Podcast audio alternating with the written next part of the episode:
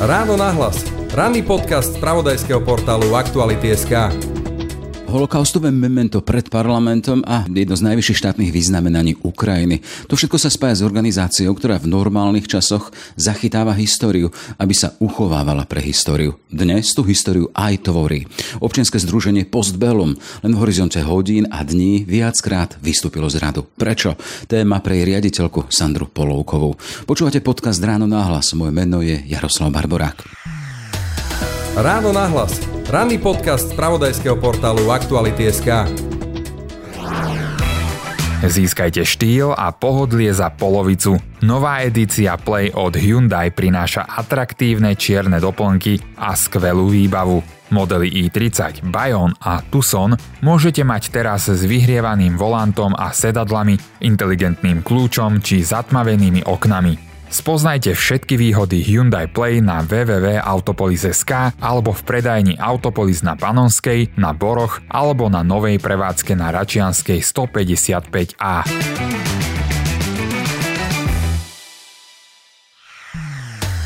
Počúvate podcast Ráno na hlas. Ešte raz teda Sandra Polovková, riaditeľka Postbelom. Vítajte v Ráno na hlas. Dobrý deň, ďakujem. Vykročili z radu, tak sa zvykne hovoriť tým, ktorí urobia niečo, čo sa od nich nečaká, alebo čím prekročia ten svoj kontext. To, že hovoríte o holokauste a šírite to ďalej, to je ako v vašej podstate, to je vaša identita. Ale kto by čakal, že s tým príbehmi prídete rovno pred parlament? Prečo? Čo sa stalo? Možno by som len doplnila, že teda nekomunikujeme na tej dennej úrovni iba o príbehoch spojených s holokaustom, ale aj celkovo o 20. storočia, teda potom o rôznych teda komunistických perzekúciách až do roku 89, čiže hovoríme primárne o nedemokratických režimoch, ktoré na Slovensku alebo teda v dnešnom vnímaní Slovenska existovali a ovplyvňovali a dodnes ovplyvňujú vôbec vnímanie a správanie ľudí. Prečo sme sa minulý týždeň postavili pred parlament? Ono to už dlhodobo cítime v spoločnosti a reflektujeme aj v našej teda dennej práci, že mnohé termíny, ktoré sú zaužívané, bývajú zneužívané. Čiže ak sa politici zosobňujú s obeťami alebo jednoducho s príbehmi obeti a myslíme si, že teda neadekvátne sa zosobňujú, tak tak sme sa rozhodli k tomu, voči tomu vystúpiť a vyzvať všetkých ľudí, ktorí sú v tej pozícii politických predstaviteľov a predstaviteľiek, aby jednoducho neznevažovali obete, aby sa správali zodpovedne a slušne.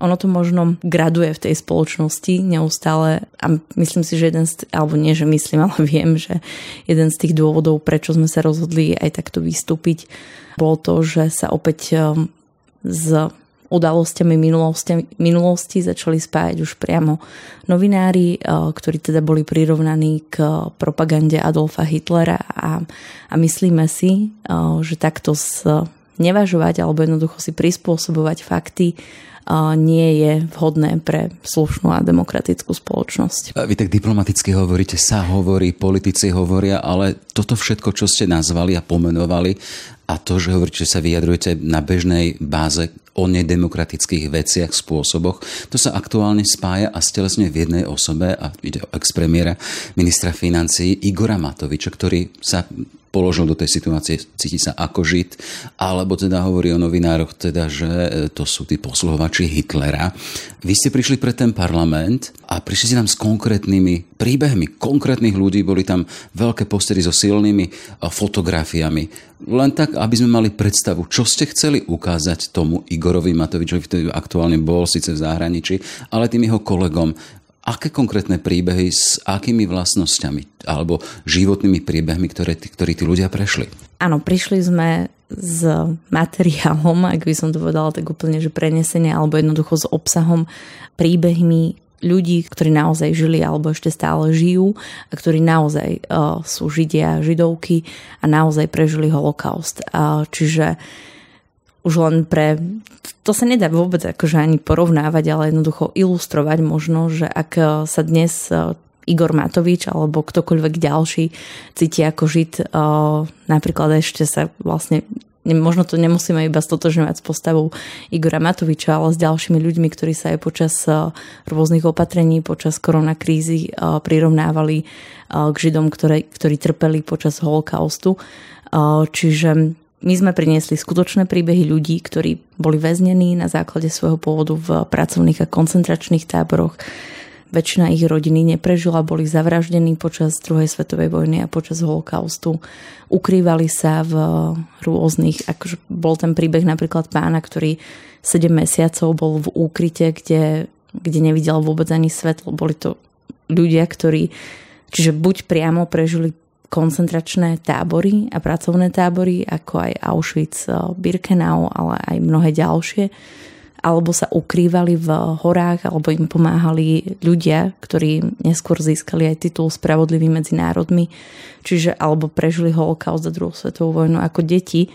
A to všetko iba na základe toho, že mali židovský pôvod. My dnes nie sme v situácii, že sú tu ľudia perzekvovaní a už vôbec nie v takomto rozsahu, ako to bolo počas druhej svetovej vojny na základe pôvodu, ale jednoducho, ak už sa rozprávame priamo o postave pána Matoviča, tak, tak je politický predstaviteľ, ktorý má moc, to je jedna vec, tú moc získal na základe demokratických volieb a mal by vystupovať zodpovedne a slušne a ak je nejakým spôsobom konfrontovaný s tým, že vykonal možno niečo nesprávne alebo jednoducho je kritizovaný, čo je úplne prirodzené, že nejaká konštruktívna kritika v spoločnosti existovať musí jednoznačne, tak, tak nie je vôbec slušné, etické, morálne zosobňovať sa s postavami alebo jednoducho so skutočnými príbehmi ľudí, ktorí prežili druhú svetovú vojnu a ktorí prežili holokaust.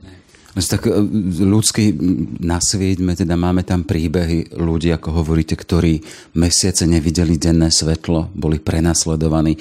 Zora poznám príbehy, kde rodiny židovské museli byť v stajniach, v maštaliach pod tými, pod tou podlahou, na ktorých bol dobytok.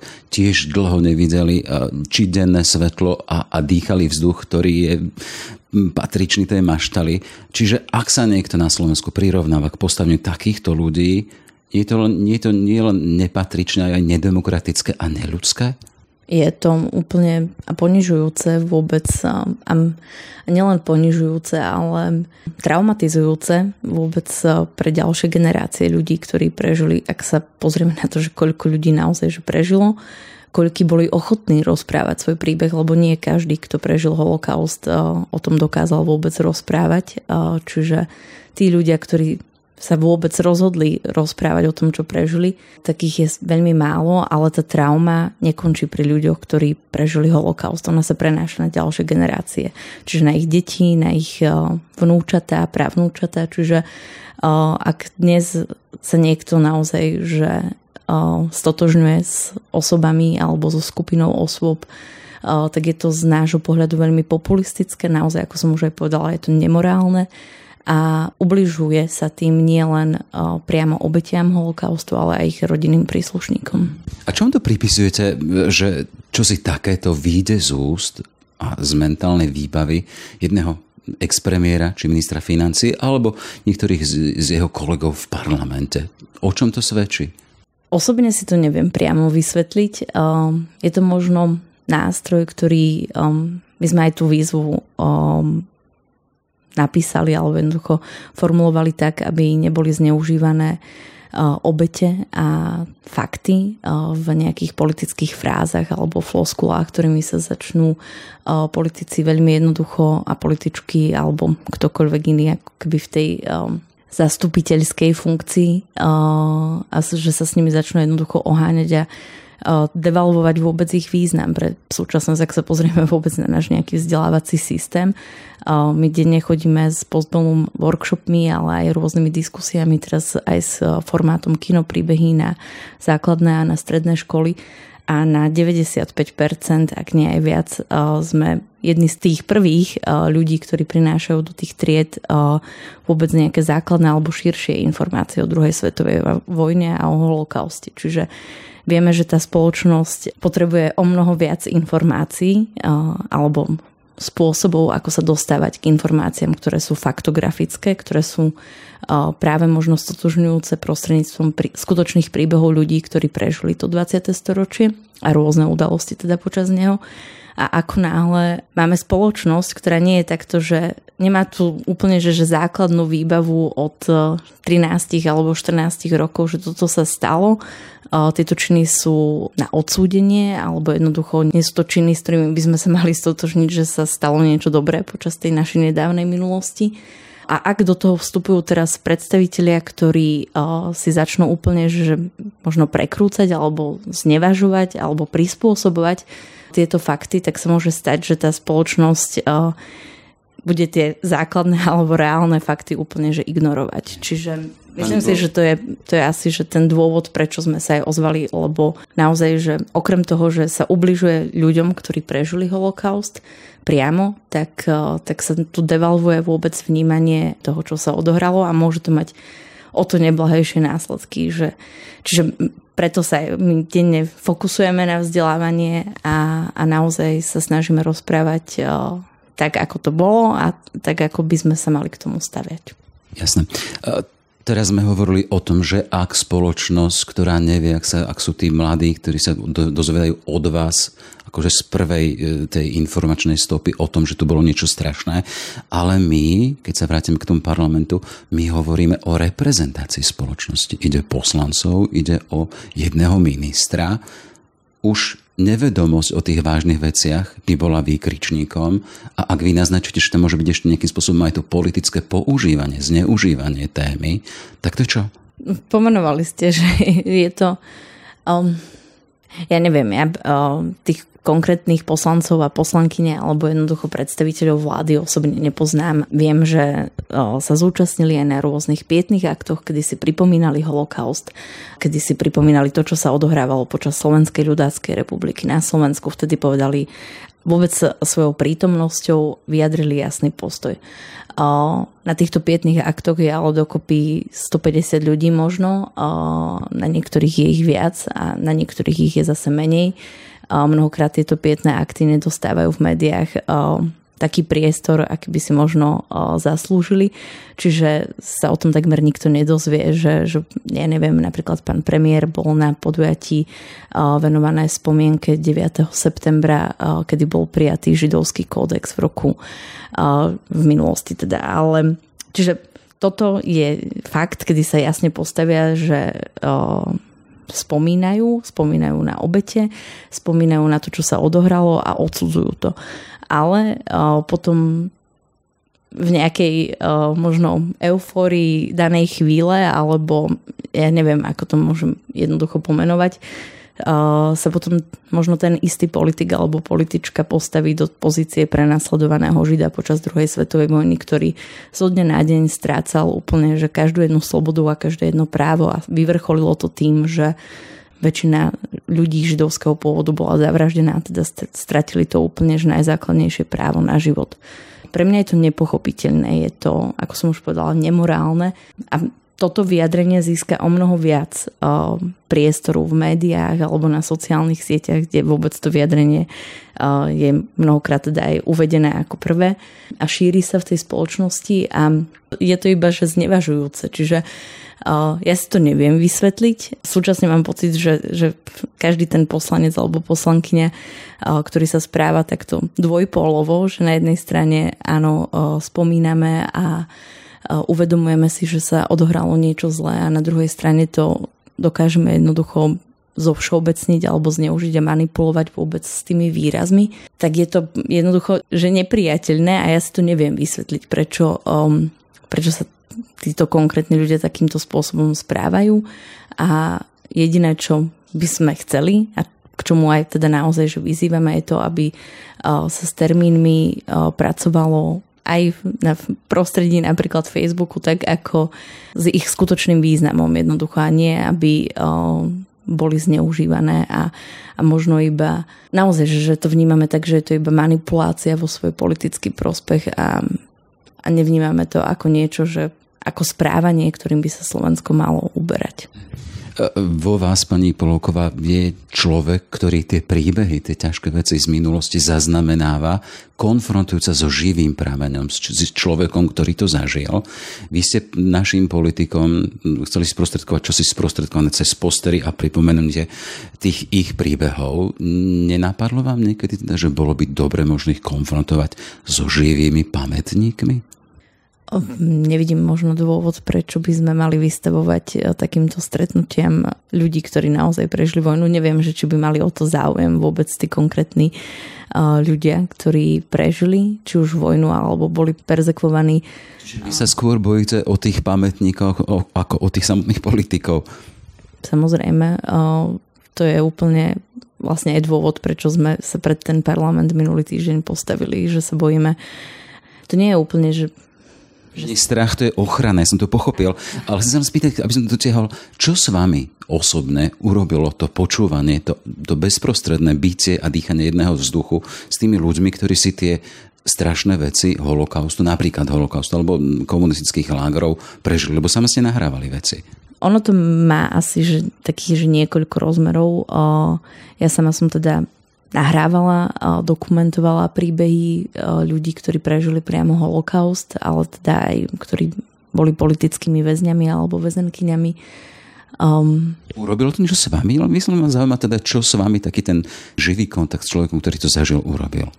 Myslím si, že čo je najdôležitejšie, tak už počas toho nahrávania tých rozhovorov sa vytvára medzi tým človekom, teda napríklad mnou alebo aj mnohými mojimi ďalšími kolegami, ktorí natáčajú príbehy, o, také zvláštne puto, lebo ten konkrétny pamätník alebo pamätníčka vám rozpráva o situáciách, o ktorých, alebo o tých životných skúsenostiach, o ktorých mnohokrát možno nerozprával a, alebo nerozprávala ani úplne, že rodinným príslušníkom. To sa nám úplne pravidelne stáva, že sa nám potom ozývajú um, céry alebo vnúkovia, ktorí uh, vôbec nepoznali rôzne tie okolnosti Čiže vzniká tam veľmi zvláštne puto, veľmi intimné puto, ktoré vo väčšine prípadov teda pokračuje priateľstvom, že ja keď neviem, pred parlamentom bol aj príbeh Marty Silárdovej, ktorý sme teda vzali so sebou a ktorý je súčasťou výstavy po druhej svetovej vojne, ktorá prežila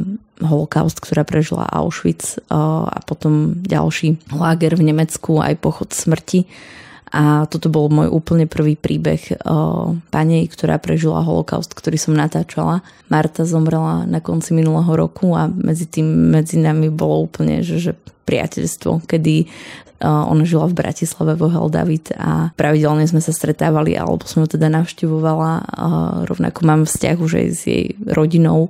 No a to poznanie týchto príbehov, keď lebo vy viete, vy poznáte filmy, vy poznáte, aspoň teda ja sa o, tieto témy zaujímam, čiže mám samozrejme, že prečítaných množstvo kníh a videla som množstvo filmov, aj priamo dokumentárnych, ale ten priamy kontakt je úplne že nezastupiteľný a je veľmi náročné viesť vôbec takýto rozhovor, lebo o, ako náhle sa rozprávate s človekom, ktorý začne spomínať na to, čo prežil počas druhej svetovej vojny, a neboli to že v žiadnom prípade ani na chvíľu ľahké chvíle. A všetky tie zverstvá, ktoré poznáte tak vzdialene prostredníctvom literatúry alebo filmov, tak, eh, tak sú zrazu stelesnené napríklad v krehkej žene, ktorá má viac ako 90 rokov, možno 1,50 m a, a vy, aspoň teda môj ten pocit bol taký, že, že ju máte chuť ochraňovať a nie jej klásť otázky, ktoré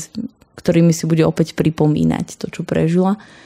Ale je to naša práca, čiže aj ten rozhovor, ktorý vedieme, tak je veľmi opatrný, a že čo sa opýtať, a ako sa to opýtať.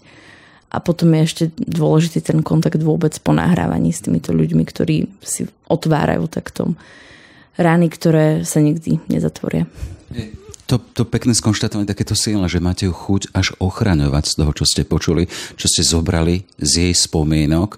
A potom tá ďalšia vec, keď počúvame príbehy, tak to sa zrkadli v človeku, nie? Počujem a pýtam sa seba, aha, ona prežila toto, čo som prežil ja, čo ja robím so svojím časom, čo robím so svojím životom, akým spôsobom využívam možnosti, ktoré mám, ak ten človek, ktorý napríklad nevidel denné svetlo alebo zatvorený, nemal žiadne možnosti.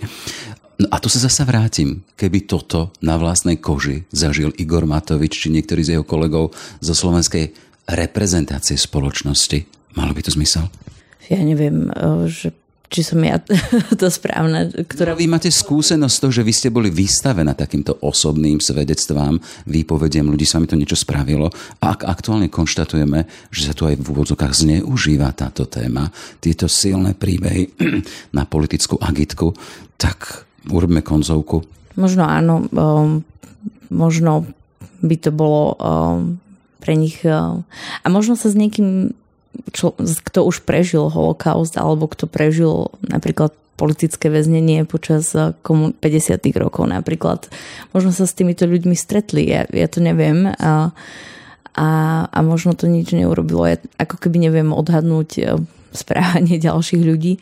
Čo však viem určite povedať, tak um, napríklad aj minulý a predminulý týždeň, keď som spomenula ten formát kino príbehov, tak sme boli na bratislavských školách, stredných školách, kde bola s nami napríklad aj Medlin Vatkerty, ktorá sa venuje výskumu listov, ktoré písali ľudia so žiadosťou alebo s prozbou o vydanie hospodárskej výnimky prezidentovi Tisovi.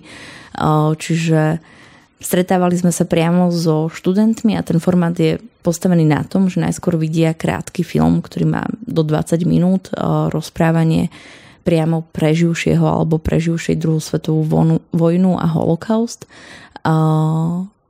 a mnohokrát teda ide o príbehy ľudí, ktorí spomínajú na obdobie, ktoré je veľmi podobné e, vlastne veku tých študentov, s ktorými sme. A, a mnohokrát práve práve po zhliadnutí tých filmov kladieme otázku deťom, alebo teda študentom, nie sú už deti, sú to 16-17 roční ľudia, že či si vedia predstaviť, že prechádzali niečím takým a že je to úplne podobný vek, v ktorom oni sa aktuálne nachádzajú a či si vedia niečo z toho predstaviť. Čiže ako keby aj my sa snažíme navodiť to, že, že predstavte si, že by sa vám to dialo teraz, ako to, čo sa napríklad dialo Marte Silárdovej alebo Kláre Chlamtáčovej, ktorá bola tehotná počas eh, vojny a ktorá porodila v Terezíne, čiže priamo v lágri a robila všetko preto, aby, aby zachránila svoju dceru. Čiže dôležité pripomínať históriu, aby sa aj nezopakovala. O to sa snažíme, áno. To, či to niečo urobí, to už je otázne. No. Začínali sme tým vykročením z čoho si normálu, alebo z normálneho z normálu a s tými, že teda sú dôvody na to vykročiť, ale vy ste boli v obzokoch aj vykročení s tým teda, že vás um, prezident Ukrajiny Zelensky takýmto spôsobom vyznačil a jedným z najvyšších um, ocenení Ukrajiny za to, že ste Ukrajine pomáhali. Čo sa stalo, že postbelum a Sandra Polovková nesie aj takéto um, no, významné, dôležité vyznamenanie? No ono sa to odohralo tak veľmi rýchlo a vôbec keď sme uvažovali minulý týždeň pred, e, o tom, že či pôjdeme pred parlament, tak, e, tak sme netušili, že čo sa odohrá o asi deň na tom, alebo dva dní na to. Keď vypukla vojna na Ukrajine, tak um, aj v spolupráci s Českým Postbelum, uh, ktoré teda funguje v, po celej Českej republike o 10 rokov viac ako na Slovensku. Sme reagovali na vojnu, kde teda je okupovaná krajina Ruskom a ono to bolo tak, že Postbellum, okrem toho teda, že existuje v Čechách, na Slovensku, tak pred necelými dvomi rokmi vznikla taká veľmi maličká ešte organizácia aj na Ukrajine, kde už teda kolegovia, ktorí taktiež sa venovali primárne dokumentovaniu príbehov 20. storočia, tak uh, avizovali, že čo bude potrebné, že určite bude veľa a jednoducho ako keby očakávali ten konflikt a avizovali, čo bude potrebné aj na základe vojny, ktorá už uh, prebiehala na Kryme a to budú teda ochranné špeciálne zdravotnícke a špeciálne zdravotnícke pomôcky, lebo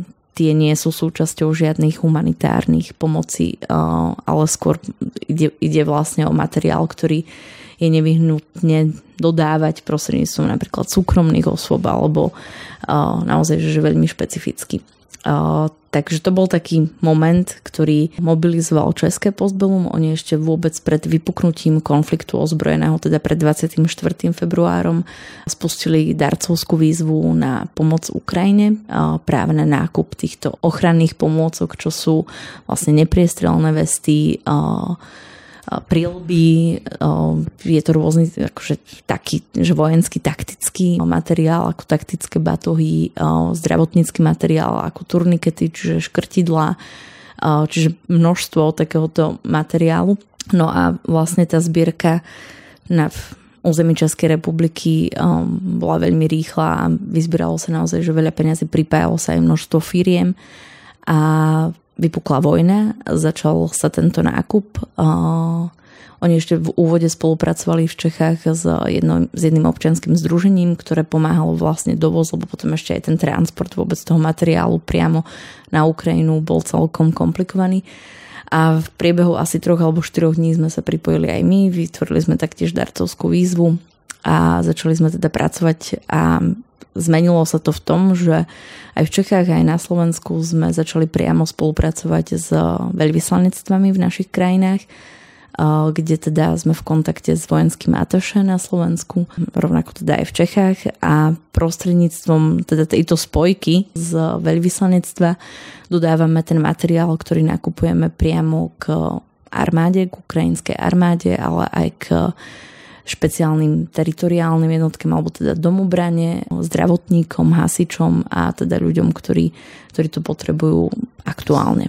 To všetko by samozrejme mohlo byť bez toho, že by ľudia neboli štedrí a v podstate tie prostriedky vám darovali. Koľko ste vyzbierali? Koľko sa použilo doteraz peniazy? Vyzbierali sme v tej darcovskej výzve necelých 300 tisíc eur, ale teda ešte nás priamo máme aj zmluvy s niektorými firmami, ktoré priamo podporovali nákup tohto materiálu. A potom je tu ešte tá darcovská výzva, ktorá vznikla v Českej republike a celá tá spolupráca medzi českým a slovenským pozbelom bola aj v tom, že venovali časť tých vyzbieraných peňazí na nákup na Slovensku bolo to aj kvôli tomu, že v Čechách sa ten materiál celkom uh, vypredával, celkom rýchlo, ale vlastne to bola situácia stále tak čiastočne v celej Európe. Uh, čiže my sme aktuálne a tie nákupy stále prebiehajú. Je to neporovnateľné oproti tomu štádiu alebo tej časti vojny, kedy vypukla a kedy naozaj, že za týždeň sme minali 200 až 300 tisíc, tak teraz je to, že za mesiac minieme 30 tisíc, ale skôr je to o tom, že naozaj už zbierame tie peniažky, aby sme urobili väčší nákup aby sme ho následne teda dostali k ľuďom, ktorí ho potrebujú.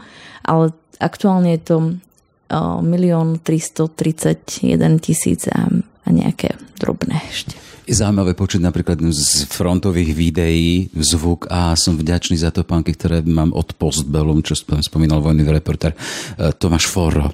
Áno, a pre nás je to stále také ešte, je to úplne prirodzené, že my sme sa rozhodli pomôcť a hľadali sme možno, ani sme nehľadali, bolo celé všetko také rýchle, že sme sa zaktivizovali v tejto forme pomoci, že bolo to úplne prirodzené a stále to prirodzené je. Aj keď teda úplne nie je prirodzená pre nás, ešte napríklad aj pre mňa ako pre ženu, ja som dovtedy netušila nič o tom, že ako má vyzerať nejaká neprestrelná vesta a čo všetko má obsahovať, aby naozaj ochránila ľudí v balistickom boji, ale Uh, tak som sa naučila aj ja množstvo vecí a, a je to úplne prirodzené, že sa snažíme pomôcť a ochrániť tých nositeľov príbehov, ktorí možno uh, o niekoľko rokov budú môcť rozprávať o tom, čo prežili a možno, možno sa im to nepodarí, lebo tie traumy, ktoré tam teraz vznikajú, tak, tak sú úplne že nepredstaviteľné pre nikoho z nás.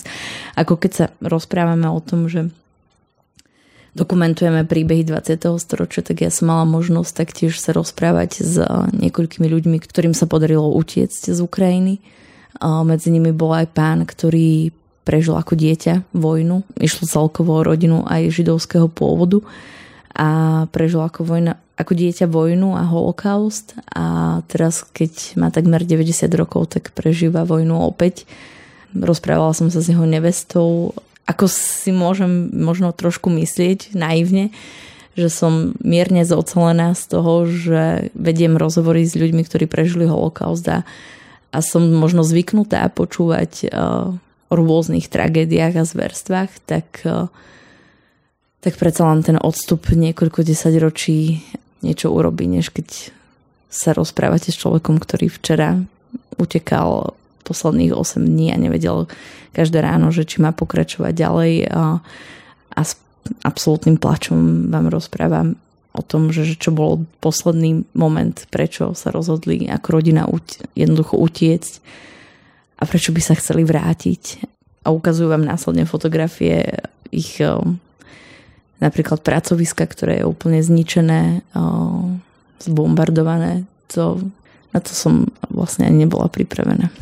Tak, takýmto spôsobom nás aj zoceluje aktuálna situácia na Ukrajine. Toľko teda e, Sandra Polovková, riaditeľka Postbellum. A z toho, čo sme hovorili, to Postbellum, v podstate môžeme mať takú divíziu Inbellum, lebo teda po tej vojne vy aktuálne aj teda pomáhate a robíte aj vo vojne Inbellum, tak nech sa vám darí v tom. Ďakujeme veľmi pekne. Všetky podcasty z pravodajského portálu Aktuality.sk nájdete na Spotify a v ďalších podcastových aplikáciách.